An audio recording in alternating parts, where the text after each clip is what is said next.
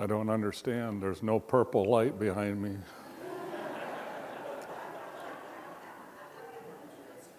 Purple?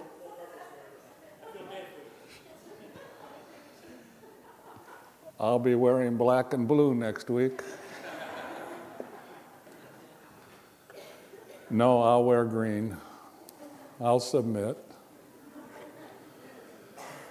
Some of you have asked me what happened. I don't have a clue. I only watched the first half.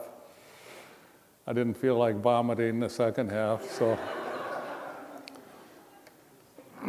My wife's not feeling good today, so I can get away with a lot of things. Maybe saying I was vomiting was one of them. well, we're continuing our preparation for a sacred assembly. We're now on our 27th day of fasting and prayer.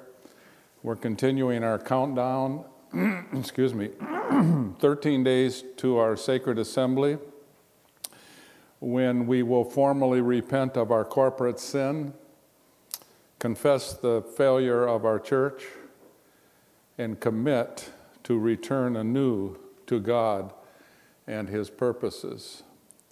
Joel 1:14 is our stepping stone verse from the Old Testament. Declare a holy fast, call a sacred assembly Summon the elders and all who live in the land to the house of the Lord your God and cry out to the Lord.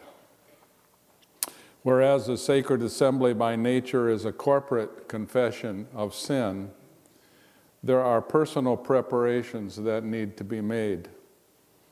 For instance, fasting and prayer. And again, we're in our 27th day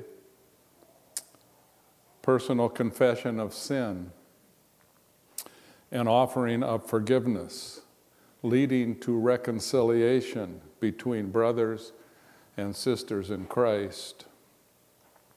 One of the verses that we've been looking at for several weeks, and we'll use it again right up until the sacred assembly, is Hebrews 12 1 and 2. Therefore, since we are surrounded by such a huge crowd of witnesses to the life of faith, let us individually and corporately strip off every weight that slows us down, especially the sin that so easily trips us up, and let us run with endurance the race God has set before us. And we do this by keeping our eyes on Jesus, the champion eh, who initiates and perfects our faith.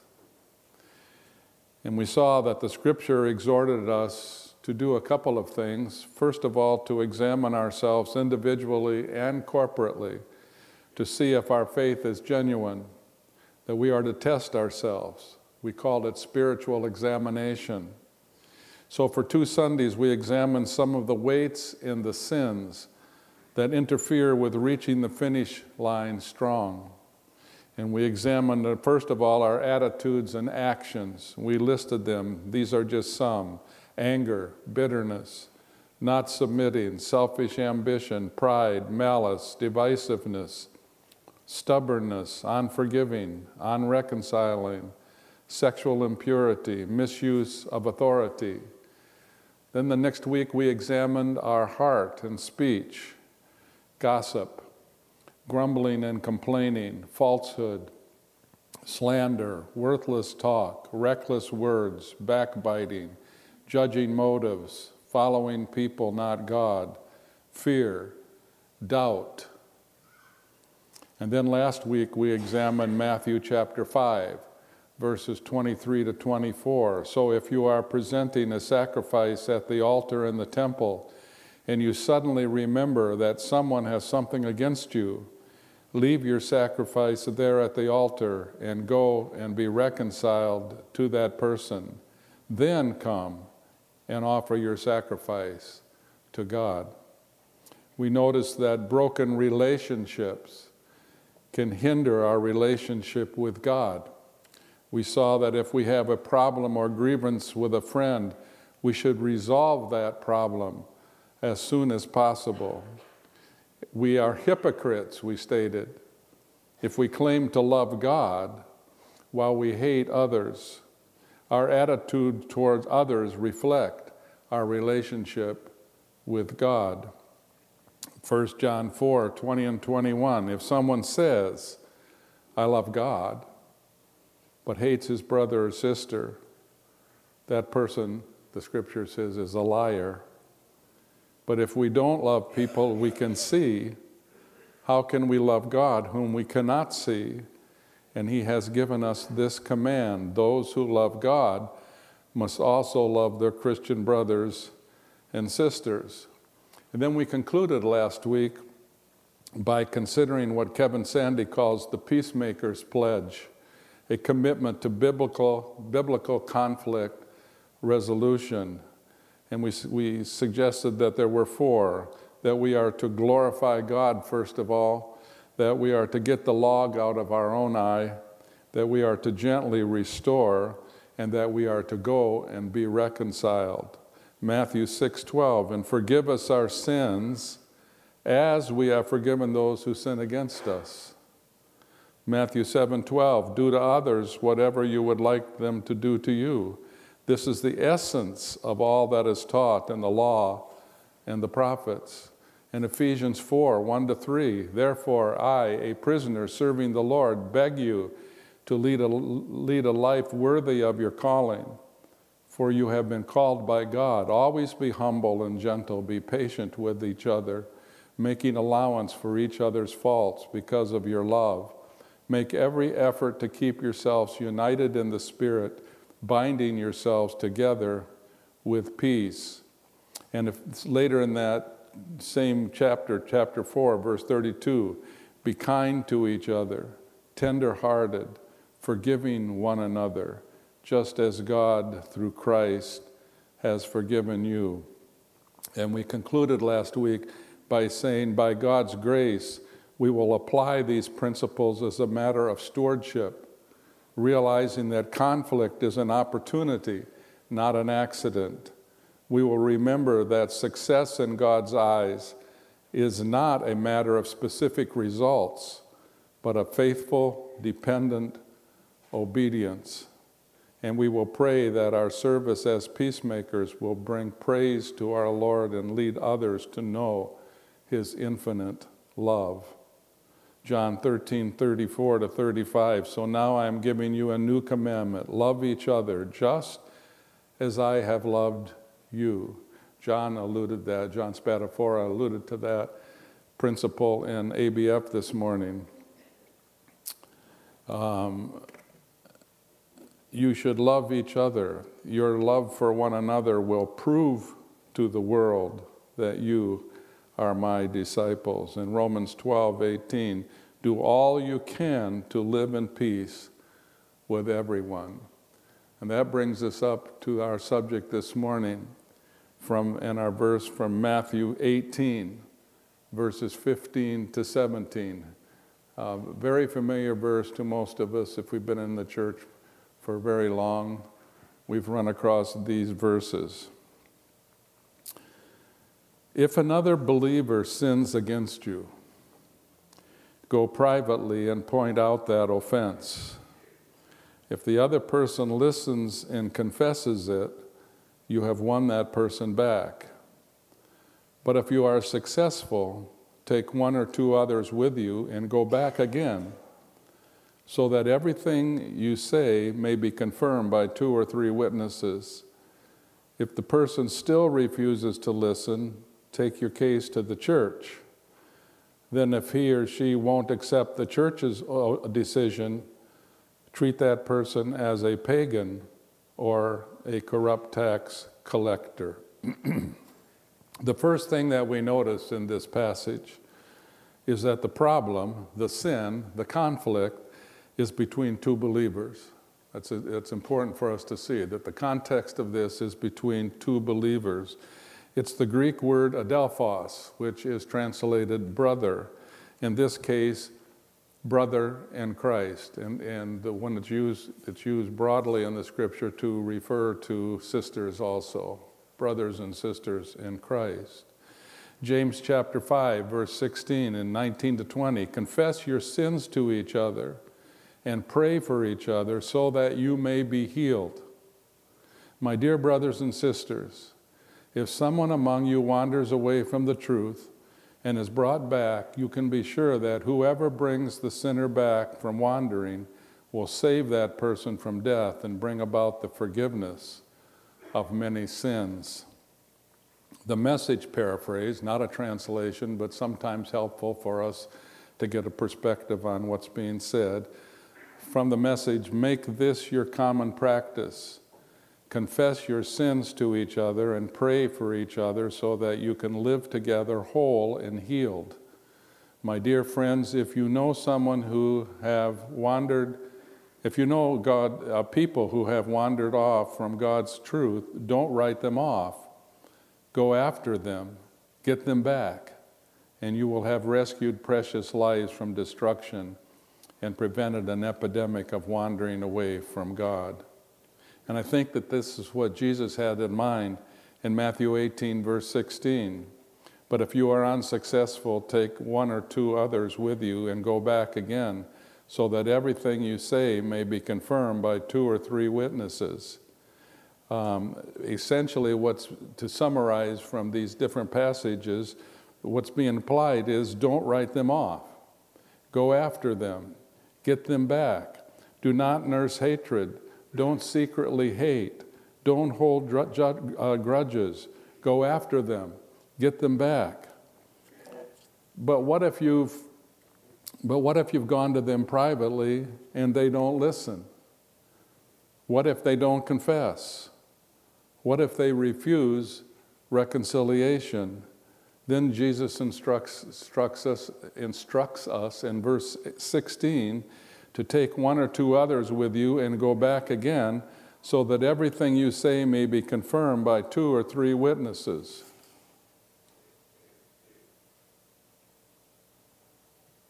Just want to make sure. I thought I skipped something, but I didn't. Um, there's, there's several allusions in the scripture to taking two or three um, witnesses with you to handle situations. Um, let's look at a few of them. Deuteronomy 19:15. Um, you must not convict anyone of a crime or the testimony of only one witness. The facts of the case must be established by the testimony of two or three witnesses. John 8:17. Nancy, the water you provided is going to be helpful this morning. I think it's the first time. Otherwise, my wife would throw it up at me. John chapter 8, verse 17, your own, your own law says that if two people agree about something, their witness is accepted as fact. 2 Corinthians 13, 1, the facts of every case must be established by the testimony of two or three witnesses.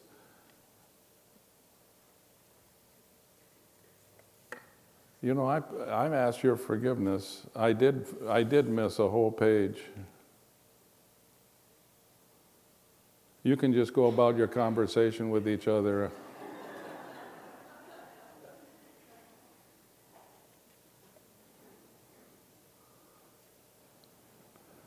Let me back up. I want to get this straight.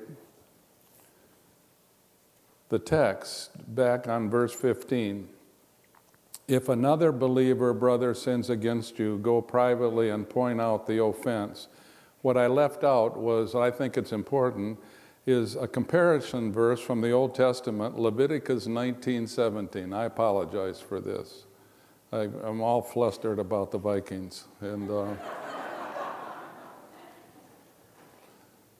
the, the parallel verse in, in Leviticus 19:17 is, I think, a good, powerful verse. It says, "Do not nurse hatred in your heart for any of your relatives.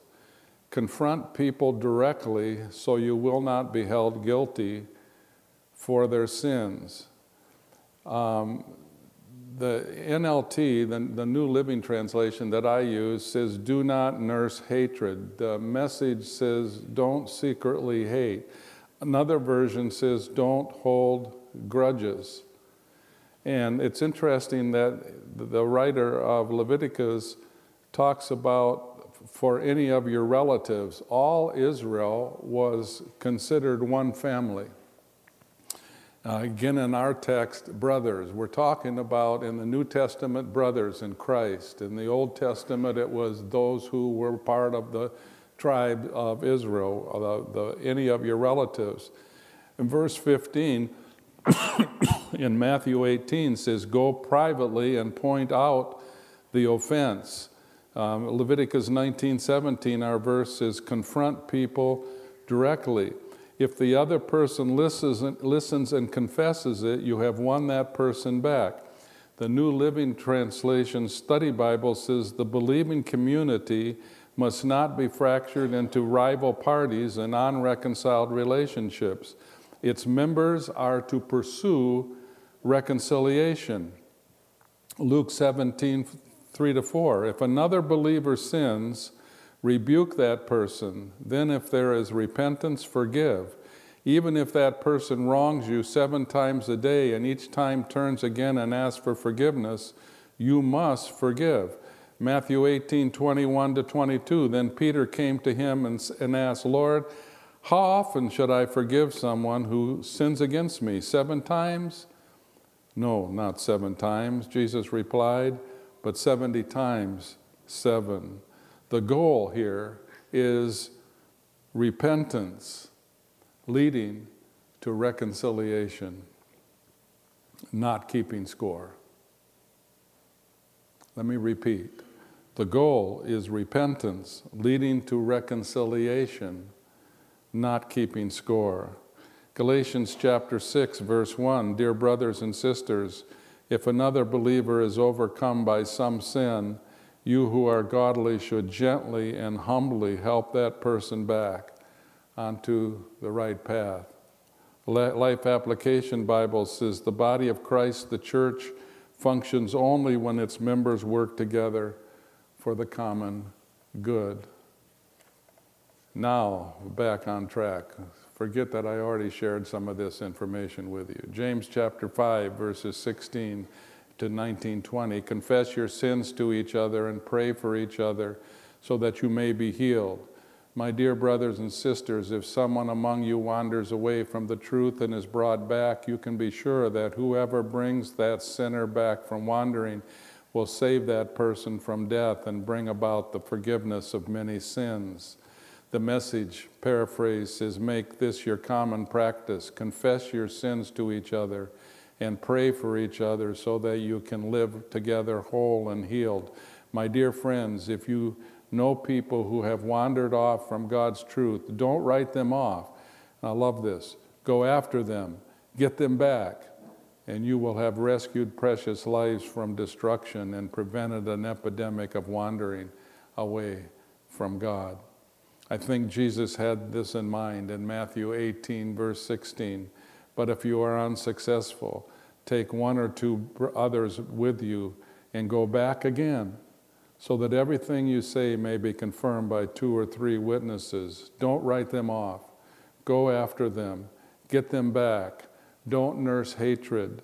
Don't secretly hate. Don't hold grudges. Go after them get them back. I think this is the essence of what's being taught in the scripture passages that we've looked at. But um, what if after we've gone to them privately, they won't listen? What if they don't confess? What if they refuse reconciliation, which unfortunately does happen more often than not? Then Jesus instructs us in verse 16 to take one or two others with you and go back again so that everything you say may be confirmed by two or three witnesses. And I read you those scriptures about taking two or three witnesses. It's important to remember, again, that the goal is repentance leading to reconciliation. In verse 17, if the person, the brother, still refuses to listen, take your case to the church. Again, don't write them off. Go after them, get them back, Don't nurse hatred. Don't secretly hate. Don't hold grudges. Go after them. Get them back. Verse 17 Then, if he or she won't accept the church's decision, treat them, treat that person as a pagan or a corrupt tax collector. I like to think of this as treat them as an unbeliever. And I've often think that if we don't treat unbelievers by shunning them, we treat unbelievers by loving them. I think it's good for us to get a new perspective on what's being said. The message paraphrase kind of alludes to this in verses 15 and 17. If a fellow believer hurts you, go and tell him. Work it out between the two of you. If he listens, you've made a friend. If he won't listen, take one or two others along so that the presence of witnesses will keep things honest and try again. If he still won't listen, tell the church. If he won't listen to the church, and this is, again, I understand that it's the message, it's just a paraphrase, but I think it's important what he says. If he won't listen to the church, you'll have to start over from scratch. Confront him with the need for repentance and offer again God's forgiving love. How many times are we to forgive? Seven times? No, 70 times seven. The Life Application Bible note says these are Jesus' guidelines for dealing with those who sin against us. They were meant for number one, Christians, not unbelievers. Two, sins committed against you and not others. And three, conflict resolution in the context of the church, not the community at large. Jesus' words are not a license for a frontal attack on every person who hurts or slights us. They are not a license to start a destructive gossip campaign or to call for a church trial. They are designed to reconcile those who disagree so that all Christians can live in harmony.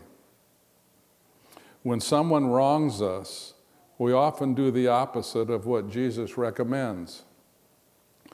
When we turn away in hatred or resentment, we seek revenge or engage in gossip. By contrast, we should go to that person first, as difficult as that may be. Then we should forgive that person as often as she or he needs it. This will create a much better chance of restoring the relationship. To help us prepare for a Matthew 18 confrontation, we provided a sheet this morning entitled Preparing for a Confrontation.